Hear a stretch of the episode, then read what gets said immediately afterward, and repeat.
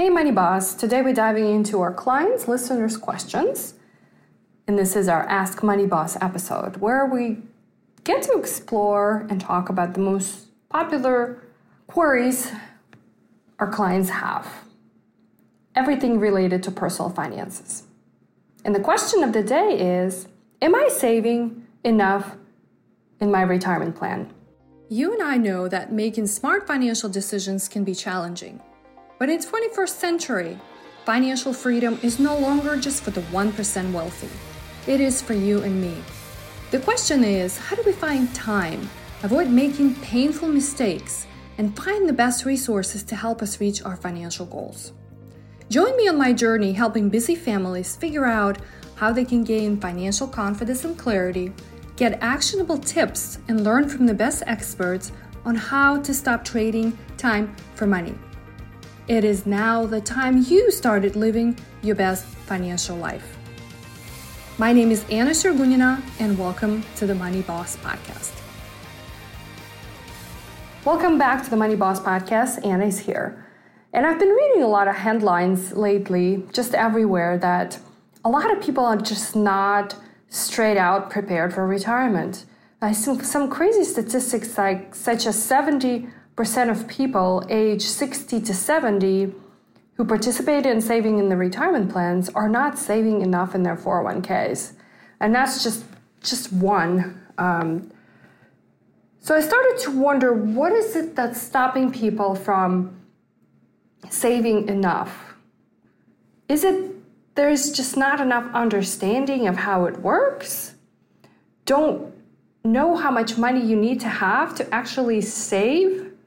Because every every plan, or most if we're talking about here, 401k plan at work, there's specific limits, right, that exist in the, any given year that you can utilize, right? And I'd like to suggest that maybe you try to hit a goal of maximizing that amount. So, for example, in 2020, you can save $19,500 in your retirement plan, such as a 401k, 403b, or 457b if you work for a um, state um, or nonprofit organization.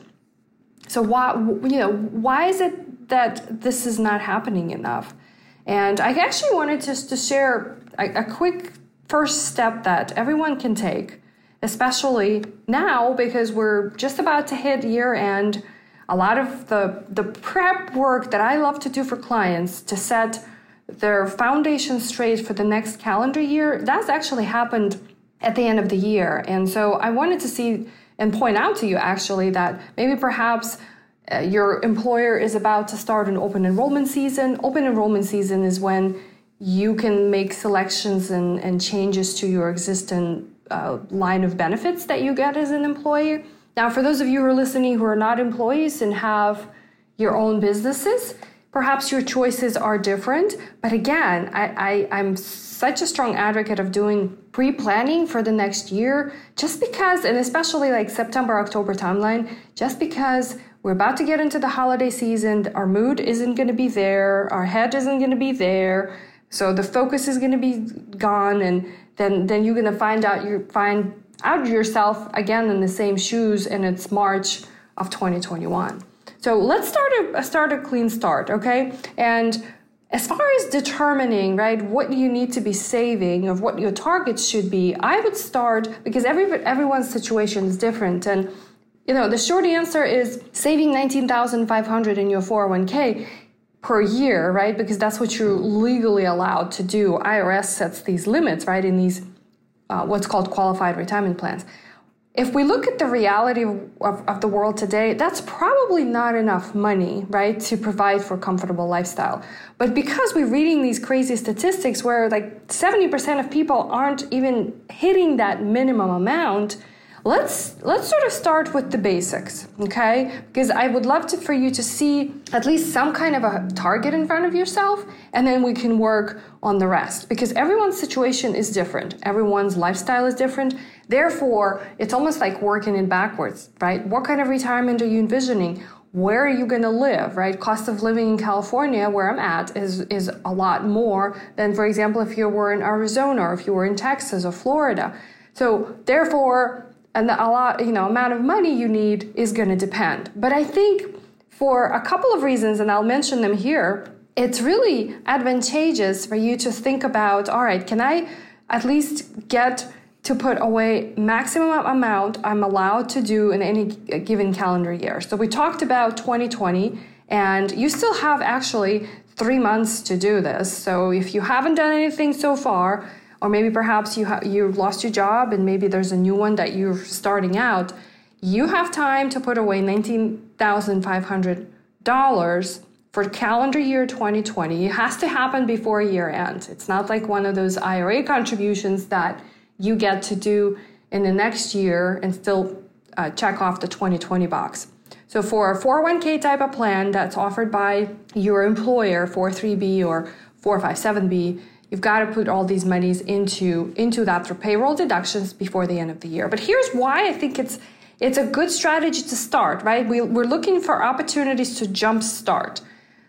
It helps you reduce your taxable income, right? Because every dollar that you put in and based on your um, tax rate is going to help you reduce the taxes. So it's not dollar for dollar. It's not that you put 19,500 and 19,500 is by how much less you paying you're going to pay tax or that's how much income is going to be reduced. It's not. It's based on your effective tax rate, which is still still quite a bit because let's say you're you're or you know if you were th- to think if, if if you're more familiar with the tax brackets let's say we're in 20% tax bracket so take 20% of 19500 that is that is the savings you're going to re- realize in terms of tax dollars okay so that's one number two it actually helps you save for retirement right like that's the most obvious benefit but because we know we all need to do it. So just do it, right? Just set it up on autopay. And I know a lot of times when you, and maybe you already started somewhere, maybe perhaps you're saving enough to get the matching contributions. And that is my point number three is at least, right? If your situation allows uh, for for just that, at least do that. But you want to you want to get it up there, and you know, in, in the higher numbers as, as fast as you can because we're looking at, at something that's called compounding, where your money grows on your money. And so, obviously, right, the longer it sits there, the, fat, the, the more it grows and the, and, and the faster it grows. So, that's it's almost like this cycle that you get into as soon as you start um, start saving and investing. And I know that you've heard this before. When even when, maybe when you were younger, the advice everyone gives, right, is start saving as soon as you can. Going back to the matching contributions, which is my point number three, is there's free money, right? It exists because employers a lot of times match the contributions of what you are putting in. So at least, right, at a very minimal, do as much as, as, as the matching contribution so you can get the free money. Now, for those of you who don't have a plan at work, maybe you're self employed or you have a small business like I do, and a 401k and, and the whole you know setting it up and operation of it is is quite uh, involved and that there's definitely fees around that as well there's a lot of different options of, of what exists for you. So you can start with something very simple um, and, and set up an ira account. It's an individual retirement account which has um, i have to look up these numbers but in 2020 so for this year we have $6500 contribution limit right? There's no not only a contribution limit there's also income limit. And this is if you're under age of 50 and it uh, it goes up uh, just a tiny bit um, every every year. So you can start with something like that right? Very easy to set up and you can just you know put the money um, away into into that account. Now the iras you could do roth ira too right? Roth ira does not uh, does not provide for tax savings up front but the money you put in there grows tax free. So either one would be a good starting point. Now, if you wanted to do a little bit more deferral, right, and defer taxes, like if deferring taxes is the goal that you have in the back of your head of reducing, right, amount that you pay now, then something like a SEP IRA, right, where you, if it's just you, you can put more more funds away. And for example, my company, Main Street Financial Planning, we have a simple plan. Um, and so the difference between simple plan and SEP, so simple IRA or SEP IRA, is that with the SEP IRA, you are, if you, it gets more complicated if you have employees. That's why we actually switched. We started with, with SEP when it was just Jim and I. Um, when you get to have more people who want to contribute on their own, it's just a lot easier, it's more streamlined with the simple because there's it, it's like a mini 401k if you will just has a little bit of a lower limit so you're still matching contributions that employer can put on behalf of employees and you can do your own. I'm going to link up a uh, resource here in the in the show notes that allows you to look through um, through this uh, reference i found on the irs website um, that has limits right? And, and the types of plans that you can look for yourself. So they, it, the only difference that it change, it's just the limits that change from year to year. These plans are still the ones that exist. And that's like a really good starting point. So if you had to guess, right? Or if you just wanted to take the guesswork, uh, you know, out and just make the first step, just maximize whatever plan you already have in hand. And at least that's something that you check off your list and perhaps you can connect with your either your financial planner or you or, or your tax preparer person right or cpa um, and a lot of times what i recommend to do is not to wait until the time you file a tax return but rather connect with them at the end of the year. Like i have standing meetings that my cpa and i do in terms of planning for all the taxes that are related to the business. And then, of course, Yuri and I have to plan for our own uh, personal tax return. And actually, no. So, like at the end of November, we've uh, had, you know, however many meetings we need to have. And I already pretty much have a good idea, right, whether we're going to have tax liability or are we going to be we're going to be good or if there is a tax liability what do we have to do so my my ask for you today is is to think about where and how you can increase your contributions, right? And look for opportunities where perhaps there's an op- there's an option for you to get free matching contributions. All right, my friends, until next time, remember, you are the bosses of your own money.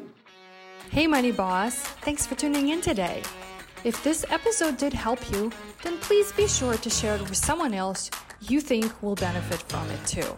After all, Smart financial decisions are for everyone, uh, so don't be greedy. I hope I can help you even further by sharing with you how thousands of clients I worked with in my career over the last 16 years created their very own successful financial lives on their terms. It's hard for me to do this over an audio, and if you are ready for the next chapter in your life, then be sure to go to mainstreet-money.com to get your free resource guide to help you begin correcting top six financial mistakes I see people make all the time, such as not having clear financial goals, not having a handle on spending or saving for the future, not knowing how to get rid of all the debts, and of course, not having a clear strategy or plan on how to protect your hard earned money. Until next time, remember you are the boss of your money.